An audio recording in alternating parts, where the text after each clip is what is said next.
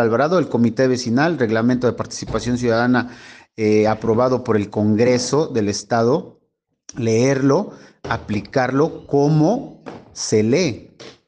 ¿Sí? Lo leemos, lo estudiamos, lo analizamos, vamos a hacer una aplicación de la ley conforme la ley lo menciona, pero antes de aplicarlo, el comité presenta eh, la iniciativa o lo que va a hacer a todos los ciudadanos, a todos los colonos, de, a toda la colonia Rafael Alvarado, para que la mayoría opte por si procedemos en aplicarlo de esa manera o no.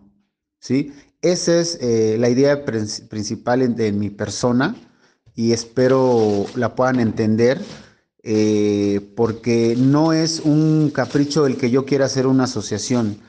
Si yo no empezaba a, conformar esta página y hacer ruido con esta asociación, nadie lo iba a hacer. Pero la idea es este, la legalidad, el poder jurídico que tiene una asociación registrada. ¿sí?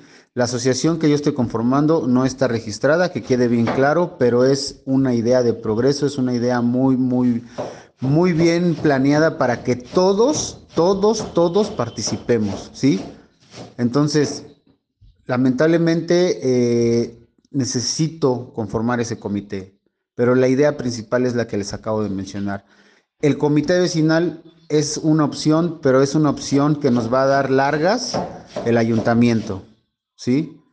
Este, entonces, espero lo entiendan y podamos este, empezar a tener un comité, el que ustedes gusten, el que ustedes decidan, para reunirnos como tipo clases y empezar a estudiar y, ver cómo vamos a actuar. Esta es la idea principal. Que pasen buena tarde todos y no se olviden de participar. Participen, participen, sean parte del cambio.